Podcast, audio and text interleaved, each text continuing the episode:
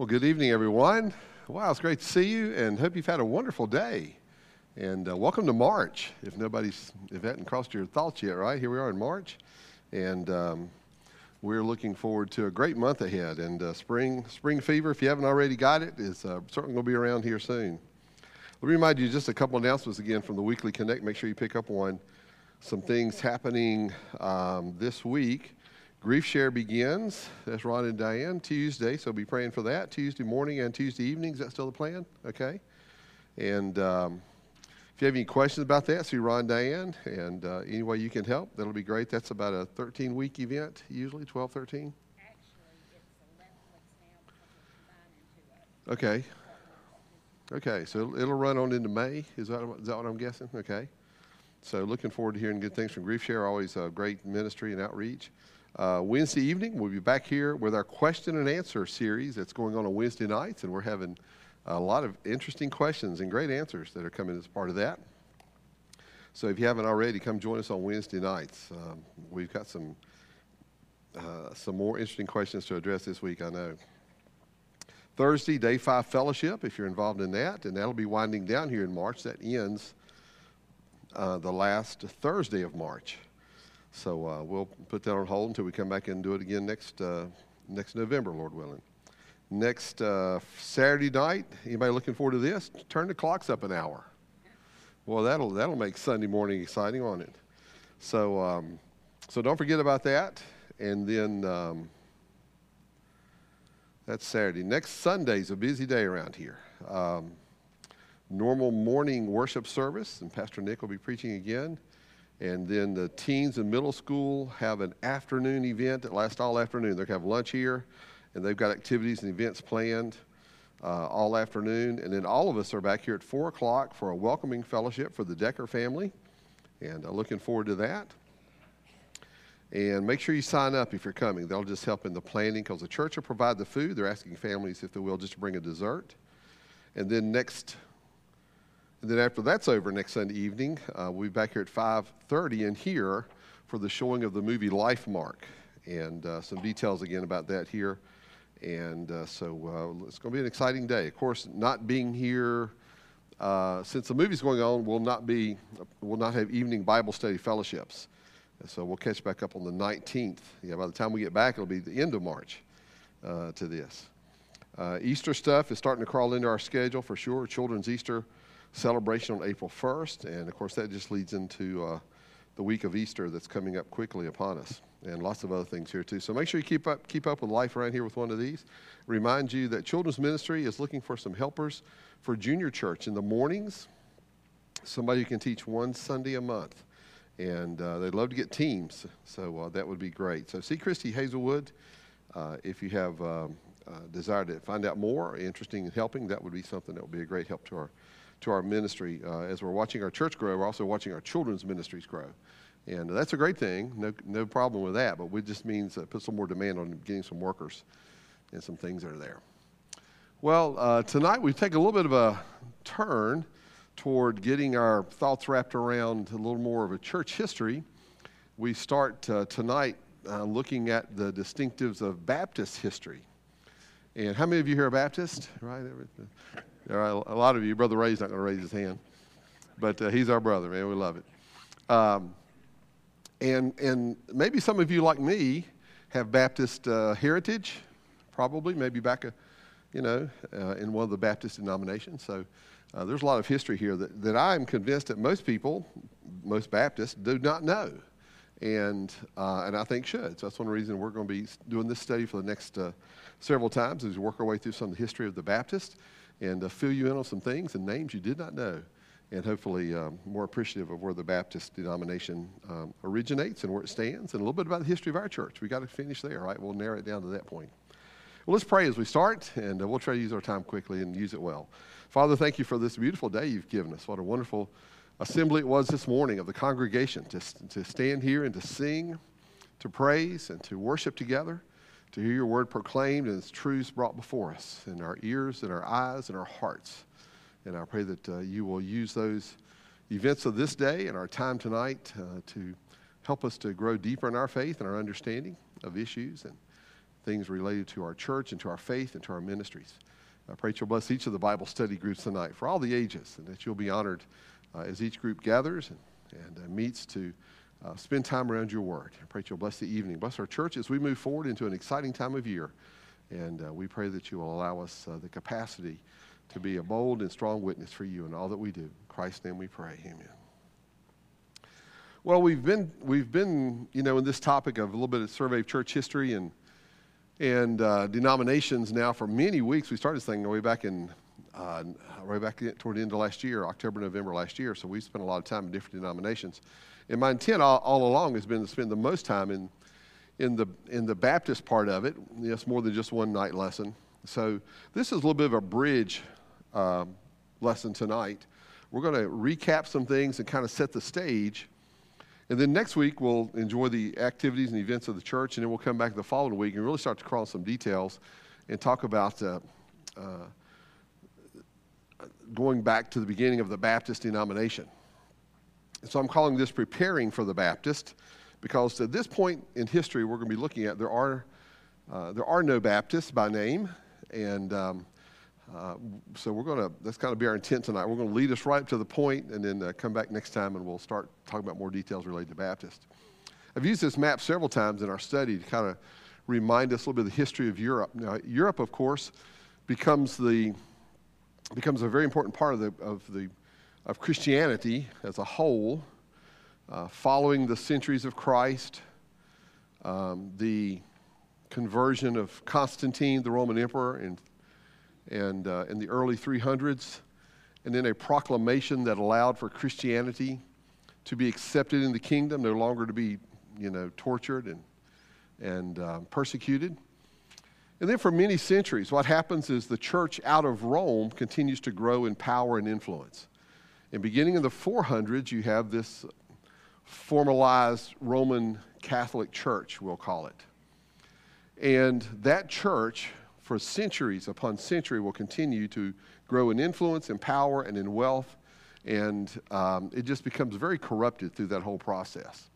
Fast forward a thousand, maybe 1,100 years, you start to find men who stand up and go, No, that, what, the, what the Catholic Church is teaching is not right. Um, it's not biblical. And uh, many of those men paid with their lives because of the stance they made. But they inspired a generation, and then the next generation would inspire. And you see things begin to transition. So, just kind of a quick review of some of these. We, we turn our attention to the late 1300s and a man named John Wycliffe, professor at Oxford University, uh, began to proclaim the need for a Bible in the language of the people. He's in England. And what was the Bible? It was a Latin Bible. It was a Latin Bible in England and all through Europe. And he began to proclaim there needed to be a Bible that the people could read. And services need to be done in some in a language they could understand. Imagine going to a church service. Have you been to a church service where you don't speak the language? I have in, in several situations. You just become a spectator. You oh, I guess he's doing this, or I guess that's what this means, or you know, you just get bits and pieces. And in the process, Wycliffe, Wycliffe's voice in the late 1300s becomes really the first of many to follow. He is often called the morning star of the Reformation. Following Wycliffe, the, his teachings would, after his death, would be picked up uh, all the way across on the other side of Europe by a man named Jan Hus. Um, and uh, he, was, he was in Prague, and he too, as a Roman Catholic priest, um, read the writings of Wycliffe a generation later and began to say, hey, he makes a lot of sense. Because what was happening, people were starting to look at the Bible more as to what it actually said versus what the Roman Catholic Church taught. And so Huss becomes a, the next outspoken voice. And he is brought before the Roman uh, council, uh, is accused of being a heretic, and, and um, quite quickly disposed of at the stake, burned alive. Gives his life for the cause there. Uh, his followers and those who agreed with him would, would later be called Hussites for obvious reasons. Uh, but they too, the seed of understanding the dis- distinctions between what the Roman Catholic Church taught and what the um, Bible said, were becoming more obvious to people. we fast forward then to 1517. So we come out of the 1400s uh, with Wycliffe and Huss in our shadow, and then we look to Luther. And in October 1517, it's Luther who um, nails the 95 Thesis to the church door in Wittenberg, Germany. And there he, he writes out his complaints, um, 95 of them to be exact, related to Catholic doctrine, particularly regarding something called an indulgence, where you could buy your way out of sin. You could buy forgiveness.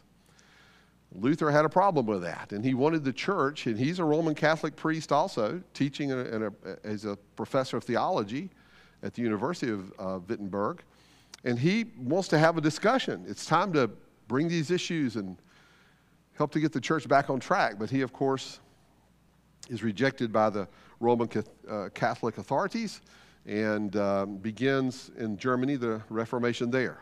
Huss had already started it in many ways earlier, many decades earlier. Luther begins one now in Germany. Uh, Ulrich Zwingli, a man of similar uh, contemporary of Luther, uh, will find himself in Switzerland, in Zurich, uh, doing much the same thing. As a Roman Catholic priest, he starts to read and say, it doesn't work. Began to preach the reforms needed for the church. He too pretty much became the, the, an outlaw of the Roman Catholic Church and uh, began uh, much of the reform movement there in Switzerland. Another name who's not a reformer of such uh, outside the church, uh, Desiderius Erasmus, was from Holland. He will propose changes from within the Roman Catholic Church. He's one of the few, or at least one of the ones we know of by name, who doesn't leave the Roman Catholic Church. He actually stays in it. But he becomes a very influential voice for some of these reforms that are needed. He will die a Roman Catholic. But uh, the story of Erasmus goes much deeper than just his voice, and we'll come across that some future lessons yet. Um, in the meanwhile, in England, by the time you get in the 1500s, you've got King Henry VIII, who we'll spend a little bit of time talking about here. He formally separates the, the Catholic Church in England from the Roman authorities, from the Pope. Uh, and in, in doing that, he created uh, what would be called the Church of England as we know it today. Again, in our, in, in our country, we know it as the Episcopal Church. Um, and so the Church of England uh, becomes another, uh, at least dissenter to the purity of the Roman Catholic teaching of a pope being the head of the church. Uh, but again, uh, the separation by Henry VIII is one we'll spend a little more time with just in a moment. A contemporary of Henry VIII is William Tyndale, and we'll spend a little more time with him too. Tyndale is the one who picks up the mantle from Wycliffe uh, several, several, uh, several generations earlier, and he will pick up the need for translating the Bible into English, and he will do that.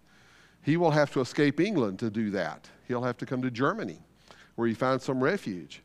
But he becomes a man hunted by the Roman Catholic Church, and, in, and eventually will give his life. We'll spend a little more time with him in just a moment.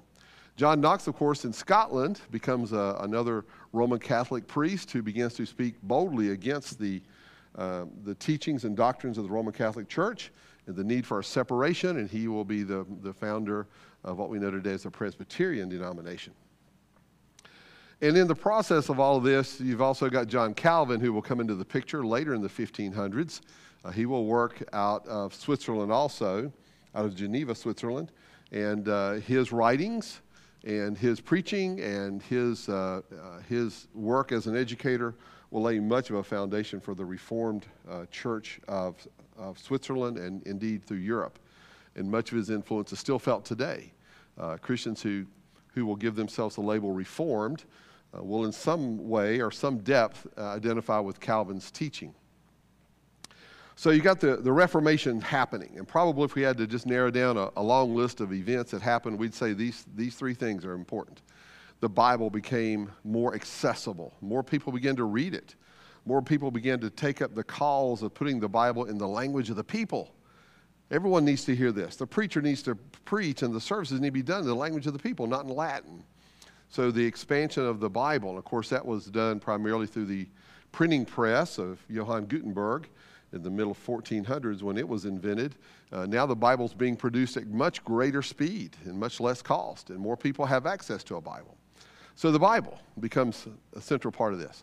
A very corrupt Roman Catholic Church, again, voices from inside the Roman Catholic Church were saying, yes, we've got to fix these things. And uh, by the time they get around to doing it, though, it's too late. Uh, the Roman Catholics will have councils, particularly one called the Council of Trent in the late 1500s, where they tried to address these issues. But by then, the separation had happened, and it just uh, validated the intent of a, of a religious organization to exercise um, a lot of authority over the people uh, uh, in his churches. And then you had this group and many others, many, many others, men and women, but in the time, men, of course, were taking the, uh, taking the lead to see uh, the, what we call the five solas. Uh, these five phrases became the, the battle cry, so to speak, of these reform movements. Uh, sola scriptura, the scripture alone. Sola fide, faith alone. Sola gratia, by grace alone solo Christus, by Christ alone, and solo Deo Gloria, for the glory of God alone.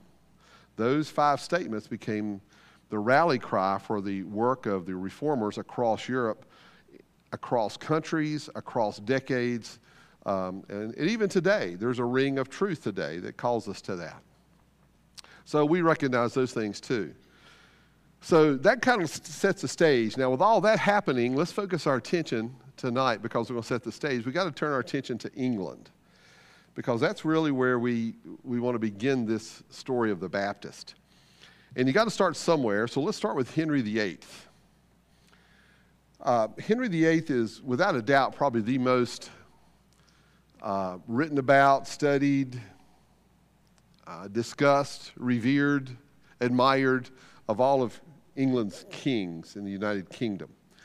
Um, he was a man of, of great interest in many ways.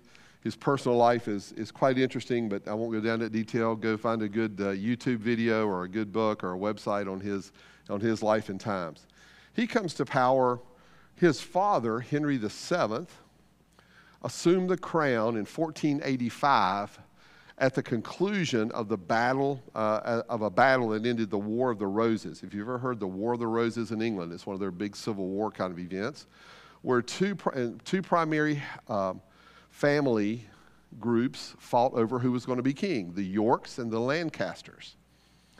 And the War of the Roses ends with the Lancasters, Henry VII, taking the crown.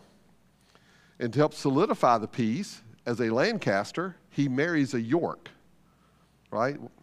And tries to keep the peace that way. That's Henry VII. He will rule from his, his um, taking the crown in 1485 until 1509.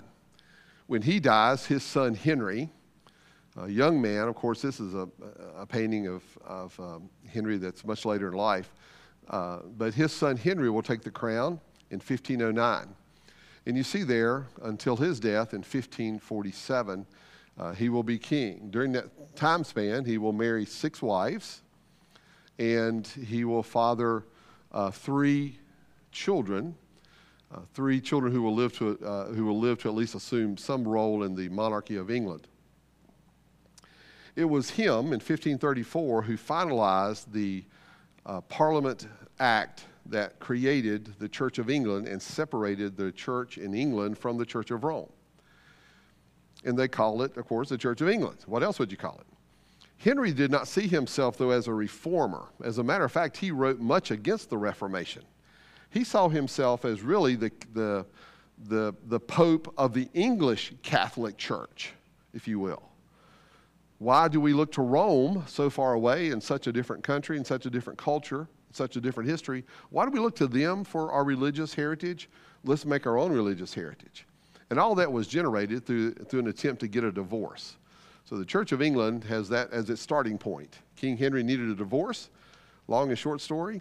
Uh, the, the, short version of the long story, I guess. King Henry wanted a divorce from his wife, Catherine of Aragon. The Roman Catholic Pope would not agree to it. And so they just said, that's okay, then we'll, we'll become our own church. And by the way, he approved his own divorce. So, um, so all that began a whole series of events that happened.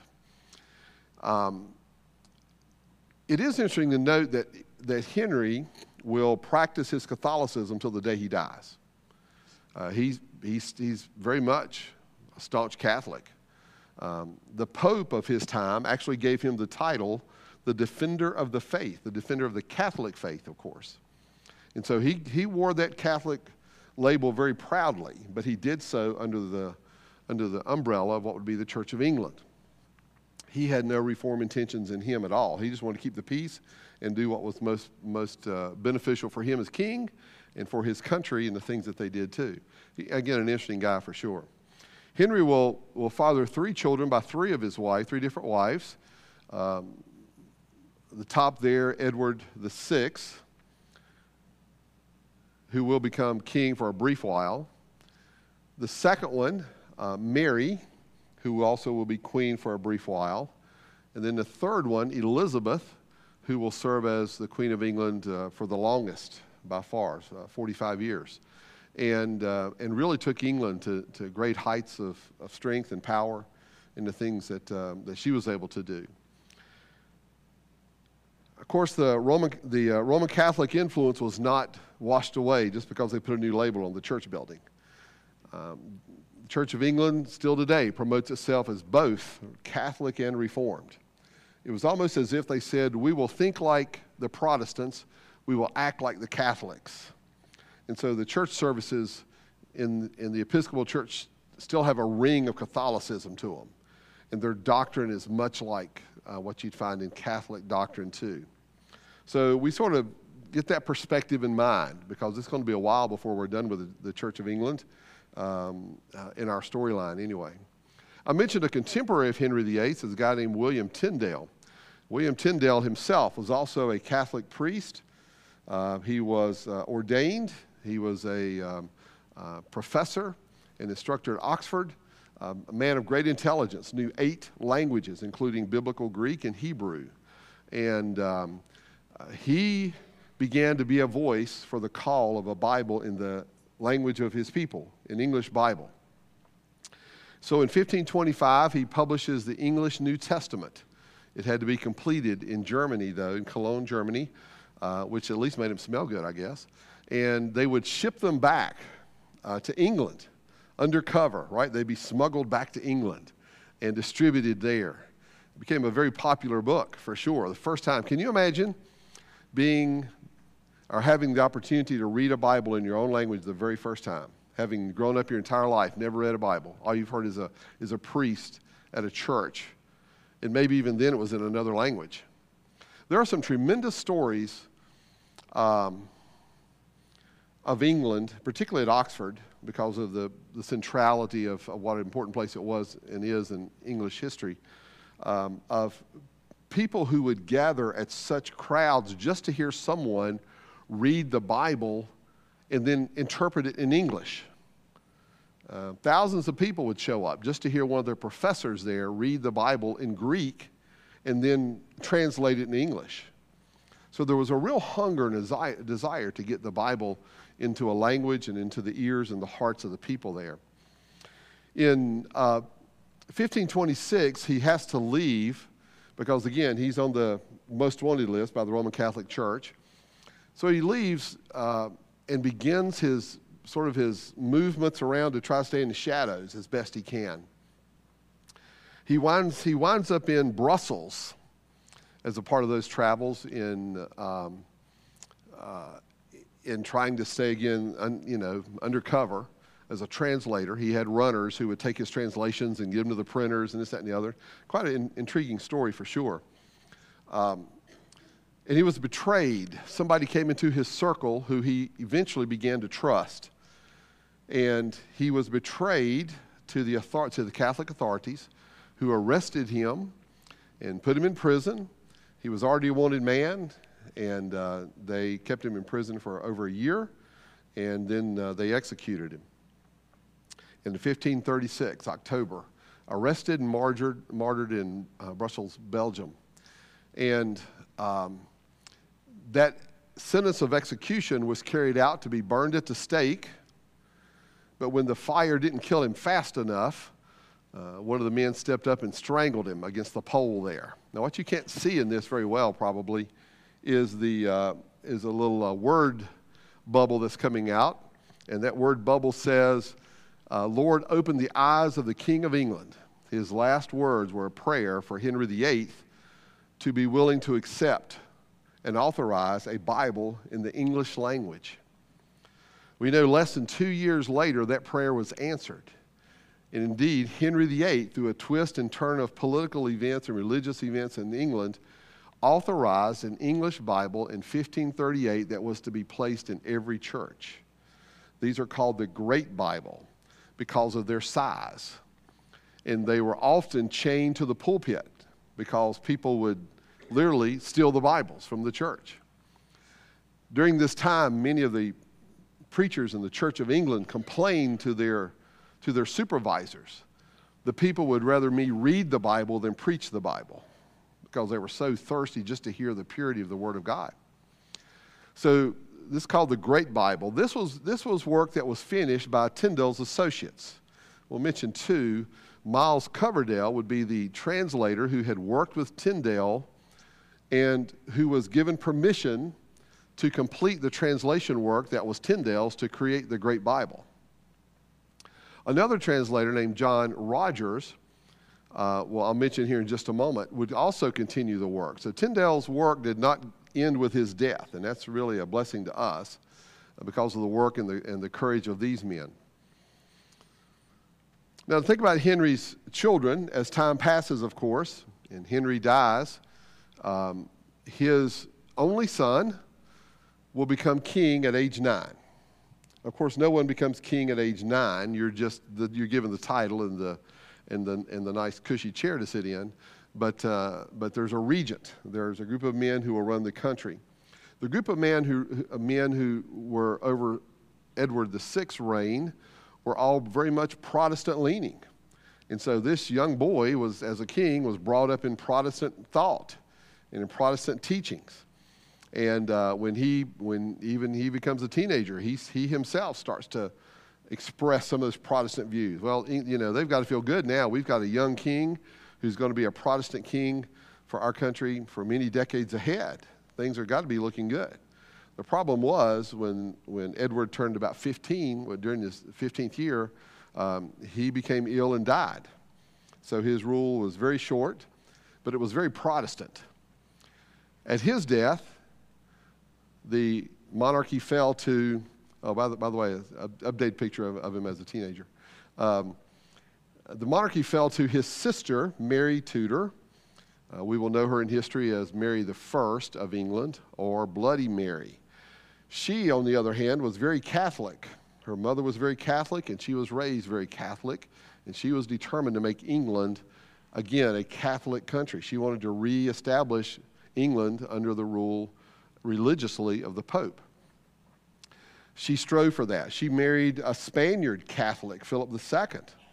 And they just, again, the Catholics have got to be feeling good. You know, things are going well. We've got a Catholic queen who married a Catholic husband, and now we're on our way to becoming a Catholic nation again. Uh, problem is, you can see by the dates, she only ruled for a few years. She died of an abdominal tumor. So now at her death, the uh, well, let me mention one, one other thing about her, uh, her. During her time as queen, she would execute uh, some 300 Protestants in England. And uh, why were they executed? Because they were attempting to teach Protestant doctrine. Or one of the worst crimes that she thought was trying to trans- continue this work of translating the Bible into English, which the Catholic Church was still outlawed. And so her first her first victim was John Rogers, who had been the associate of Tyndale, a translator himself. He wrote a Bible called the Matthew's Bible because he wrote under a pseudonym or a false name. And uh, once they captured him there in England, he, was, he too was executed uh, by Mary in order to send the message. Um, you know, the rest of you better stop what you're doing or the same fate awaits you. And so uh, Mary uh, continues her rule of terror, and again, we will know her in history as Bloody Mary because of that.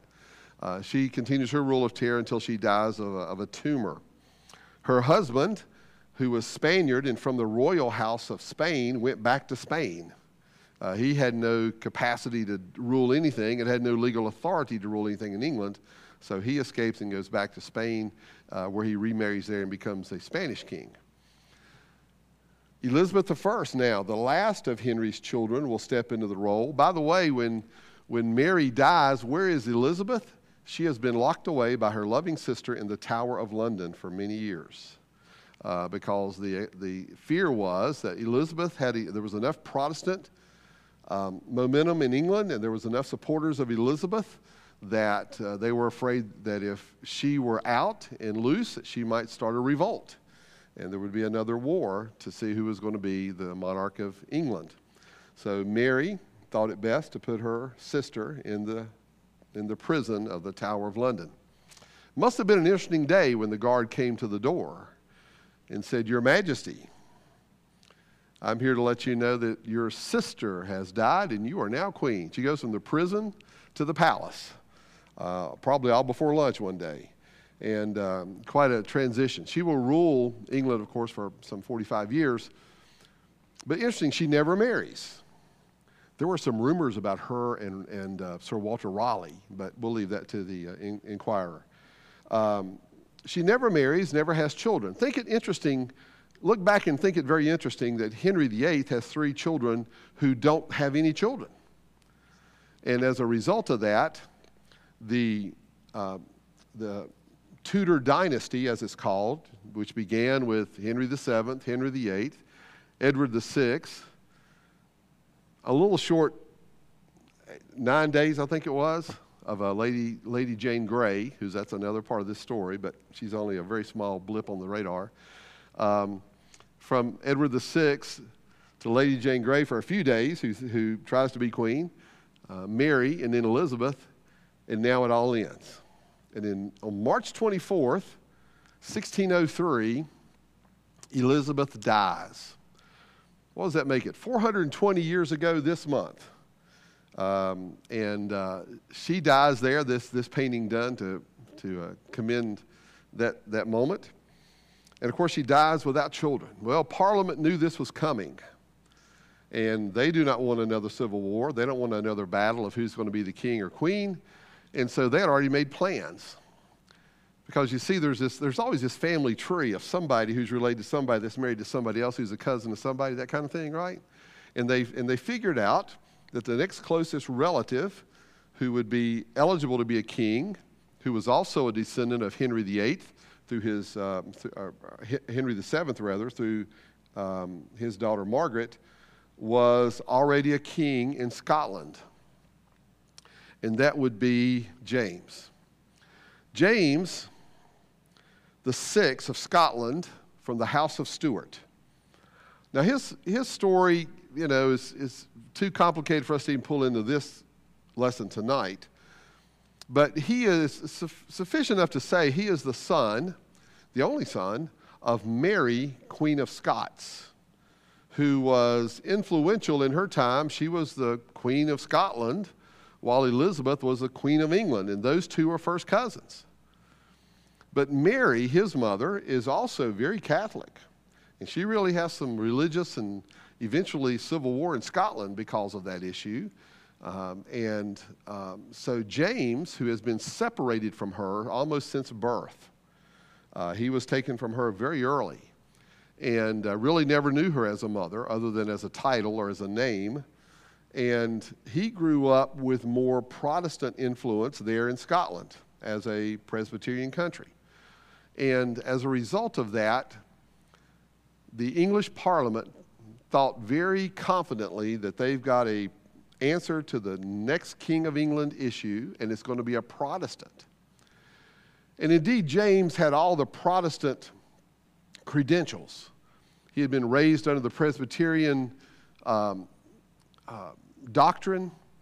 He had been king in Scotland where there was Protestants and Catholic issues still going on, and he, he seemed to manage those well.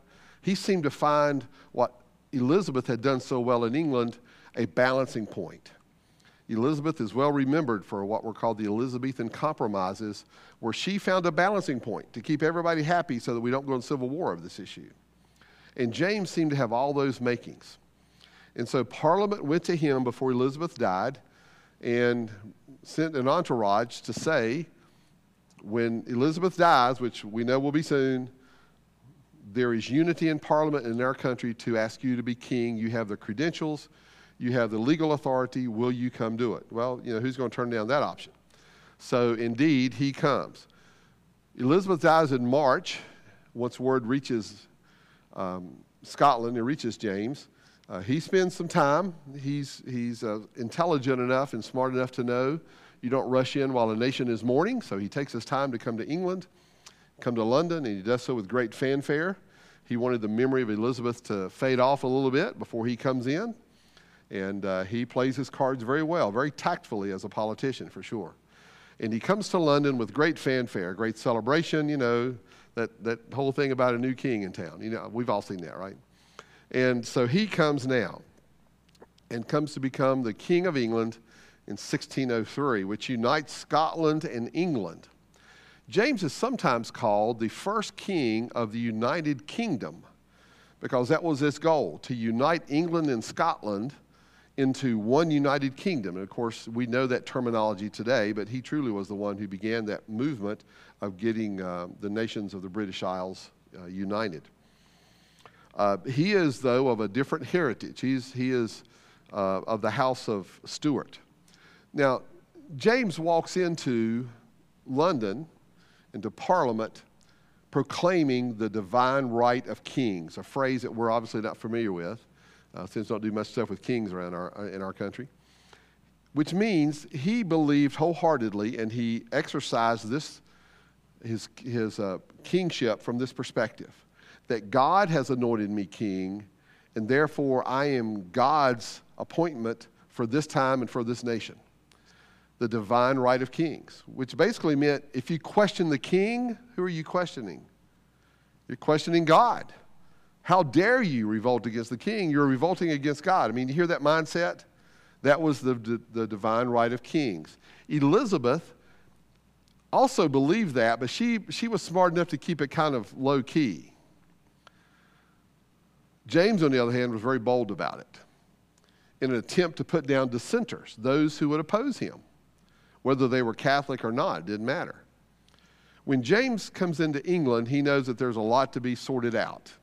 Elizabeth, her last few years of her life, was not very effective as an, as an aged monarch, and there was a lot of things yet to sort out. And he, and he knew that the, that the issue of Catholic and Protestant still hung over hung over the country much. There were factions there that were very much a part of that. Another faction had come to grow up in the Church of England, and that was the generation of church leaders who said, well, wait a minute, the Church of England's also corrupt, which they were. They were still doing a lot of the very doctrinal things Roman Catholic Church did. And so there began to be a movement within the Church of England. Again, part of that movement was no doubt tied to the fact that people were reading the Bible now. You had not just one Bible in English, you had several. By the time King James gets there, here's what England was dealing with six different English Bible translations. Quite an event when you think about a few decades earlier, there was no English Bible translation. And by 16, early 1600s, now there's um, at least six. There's actually a seventh one I'll mention in a moment.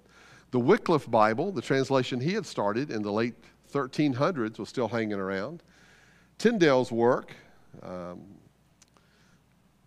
done through not only his own translations, but through the work of, of Matthews, you see listed up there, and also the Great Bible, uh, Coverdale Bible is the Great Bible, was still hanging around. The translation had got into the soil of Europe, especially Switzerland, and the religious leaders of Geneva created a Geneva Bible that comes out in the middle of 15, uh, 1550, 1560, somewhere in that range. The Church of England under Queen Elizabeth had authorized the Bishop's Bible, um, referring to the bishops of the Church of England. This was the Bible they were to use in their ministerial duties. So there were these six translations that all had a Protestant or Reformed shadow over them. There was also another Bible that was the Catholic. Can you believe the Catholics finally said after the Council of Trent, we will translate a Bible into English. It became known as the Douay Rheims Bible. But it's Catholic, so I don't typically run it in with this group. So it's worth mentioning. So there's all these Bibles at hand. That's just one of the religious issues of the day. And, um, and no matter who you talk to, everybody had their favorite. Uh, kind of like today, isn't it? And in the process, um, James knew this was one of many issues. So what's his first task? Well, it's in 1603. His plan was in December of 1603 to call a, a church commissioning or church communion with all of the bishops and pastors and church leaders of England. He would bring them to London, and there they would, he would hear from them what are their, what are their issues. He would give them uh, opportunity to share their perspective on some of the religious challenges of England. And so uh, that was planned. But a problem happened. A plague hit London. And just like of recent experience, uh, the plague shut down everything. Uh, people weren't able to go places. They, were, they, they printed pamphlets and told people to, you know, don't do these things, do these things, and, and all sorts of things, and it shut down everything. So the, the conference, which was very important, had to be moved to a place called Hampton Court, which is still one of the uh, royal palaces. And in January of that year, um, the king called in all of these men to come and, and um, share their experiences and what they thought was needed. One of the men in the group, who was a Puritan named John Rainolds, that's the way they would have spelled it back then, John Rainolds said in his presentation to the assembly, May a new translation of the Bible, of course, be made that will answer to the intent of the original, meaning the original languages. Well, of all the things that were presented to the king, let's reform the church this way. Let's do it that way. Let's, let's do it like they do in Scotland. No, let's do it like they do, you know, all these battering back and forth about what should be done. This was the only thing that seemed to catch the king's attention. Oh, a new translation. What an appropriate thing to do. I'm a new king. Maybe it's a good time for a new translation. And so the rest is history, so to speak. And the work of that conference and the discussions that went on for several days um, in some ways intensified the differences. Some of the men at that conference were what would be called Puritans. In the middle 1500s, there was a group of men, church leaders in the Church of England, who said, We need to purify the church. They didn't use the word reform, they said purify. Let's just get rid of all the bad doctrine. And let's make the Church of England a truly Bible centered, Christ honoring church. That was their heart. And we know them today as Puritans. And the Puritan movement within the Greater Church of England was a, a minority movement, for sure. And some of the Puritans were even at this conference at Hampton Court. As a matter of fact, John Rainolds was one of them. And they began to make voice to the king here's our problems. See what the Bible says here, but this is what the church is doing. The Bible says this, but here's what the church is teaching, and they don't match. And so there was, they made quite a voice uh, in the conference. The king heard their complaints uh, and pretty kindly said, uh, I will hear no more. The church is under my authority, right? I mean, that's the Church of England. It's under the authority of the king or the queen of England. And he said, I will hear no more. But, you know, this idea about a new translation might be worth something to investigate. And so, in the process, they would eventually assign, by the end of that year, they would assign 54 translators who would begin the process of what would it mean to translate a Bible into the English language that was as close to the originals, Greek and Hebrew, as possible. It would take them a couple of years just to get organized and to get their resources. And uh, the translation would begin in three places. They would do translation um, at Oxford University, at Cambridge University, and then also in London. And they would work in teams. Uh, the Bible, it's in, in, its entirety, plus the Apocrypha, if you know that part of the Bible, was divided up into six different translation teams. And they would work to do that. And of course, uh, that publication came out, was completed in 1611. And um, a little later in our study, we're gonna, I'm going to have some samples. I had some out Wednesday night. If you were here Wednesday night, we had a few of these sample Bible pages out. We have some here at the church. We keep them locked up in the super secret safe. Y'all know where that's at, right? No, we don't have a super secret safe. Um, we just keep them here at the church, and we'll put some of these out, let you look at them as we go in, in our studies ahead for us. And um, the Church of England would take the responsibility of doing the King James translation. And when it was published, it was published by the Church of England. It was done, of course, under the authority of King James, and it was called the authorized version since it was authorized by the king. And so that Bible translation story just kind of parallels so much of this. Well, so let's look at all this in a quick summary. The Church of England, right, under Henry VIII, separates from Rome. They intend to be Catholic, but now the head of the church isn't going to be the Pope in Rome, it's going to be the King of, uh, of England. So Henry takes that, that role and adapts to it pretty well, I'm sure. However, over the next couple of decades, there would be a movement called the Puritan movement, which said inside the Church of England, we've got to purify our doctrine. It's corrupt. We're not serving the gospel, we're not serving the people, we're not serving Christ in what we're doing. The Puritan movement began to grow. And again, that would be a voice that would echo to the ears of King James when he comes in. Some of the Puritan movement would come to the conclusion the church can't be saved. It is too corrupt and it shows no sign of changing. And so we're going to separate from the Church of England. They became known as the Separatists, obviously. That's a good group name to think about them. And from the Separatist group, you have some who become so committed to it because remember, in the day and time of this, all these events happening into the 1600s, if you were not a supporting voice for the Church of England, then you were considered a traitor to the nation of England. Because the king and the authority of the government and the king and the king's authority in the church were tied together. You could not oppose one without opposing the other. So those who were the separatists were considered traitors. And that's why they were sent to death. They were sent to prison. In a couple of weeks, I'll introduce you to one of those early Baptists who went to prison and died in prison because of King James and his authority. So the separatist movement grew out of the Puritan movement. Some of the separatists said, We cannot live here because we're under threat of prison or, or the threat of, of death.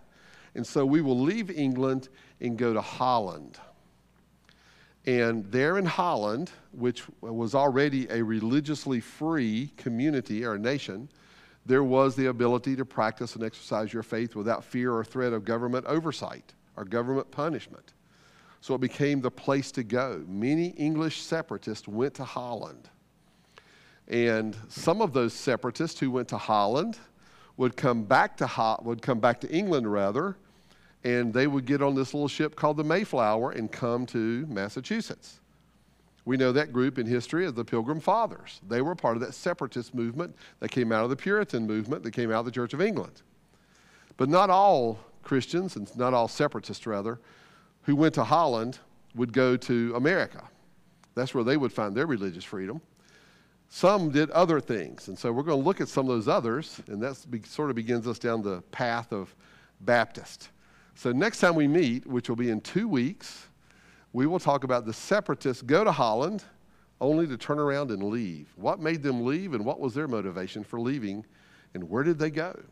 So we're going to pick that storyline up there next time, and we'll start to really introduce ourselves to Baptist uh, from the very earliest, and we'll start to, the trail that leads us to uh, the Baptist denomination, which develops in the 1600s, and we'll start the trail of, of the Baptist up to where we are today. So uh, that's the weeks ahead. So uh, I hope you find it interesting, at least a good starting place for some of this. Well, let me remind you uh, again about the weekly connect. Make sure you have one. Prayer lists are out too from this past Wednesday, and uh, we want to be praying for those needs. We'll come come back Wednesday and join us. We'll take some time there to uh, update those needs and be praying for those uh, situations ahead for us. But again, looking forward to great things ahead. Remind you one more time too, as we try to every Sunday night, uh, praying for the Jed and Amy Appel family and their their missionaries uh, over in South Pacific, Southwest Pacific. And, um, and I appreciate greatly their ministry. I'm glad to call them friends. Jed has spoken here at our church in times past, and uh, their box out there, uh, all support goes directly to them. So we want to pray for them as we give to help support them in the work they do, including their nine children. So, well, let's pray and we'll dismiss there. Father, thank you for our day and our time this evening to be reminded of the generations before us who stood for your word, who saw how important it was to commit to the truth of the scriptures. And uh, may we be encouraged and inspired even to be of like mind in our generation. And I pray you'll uh, bless our time as we uh, continue this study in the weeks ahead. Pray you'll bless our, our week ahead as we anticipate the days ahead and look forward to great things. As uh, you continue to direct and bless our church, we thank you for your good hand of blessing here. And I pray you'll uh, just bless the needs of our prayer list. Uh, there's many needs. Some families are, are dealing with recent loss of a loved one, and we just pray that know your comfort and patience. Others, including some children, are on our prayer list because of their physical situations right now, and even some with cancer. And so we lift them up and pray that you'll touch and meet those needs. Uh, we pray that you'll bless our church and its leadership as we continue to look forward to, to opportunities to preach and to minister the gospel in our community. Pray that you'll bless our missionaries. And we come tonight to, again, lift up Jed and Amy and the work that they're doing uh, among an unreached people group in many ways. And I pray that you'll bless them, protect them, hedge them about, and keep them healthy and safe as they continue their ministry. And uh, give them wisdom as they uh, raise their family and see their children growing into to the work of the Lord. And I pray that you'll bless them greatly. Uh, bless our time as we dismiss. We look forward to the opportunity to, uh, to see your hand in our lives and all that we do for your glory. In Christ's name we pray. Amen. Lord bless everyone.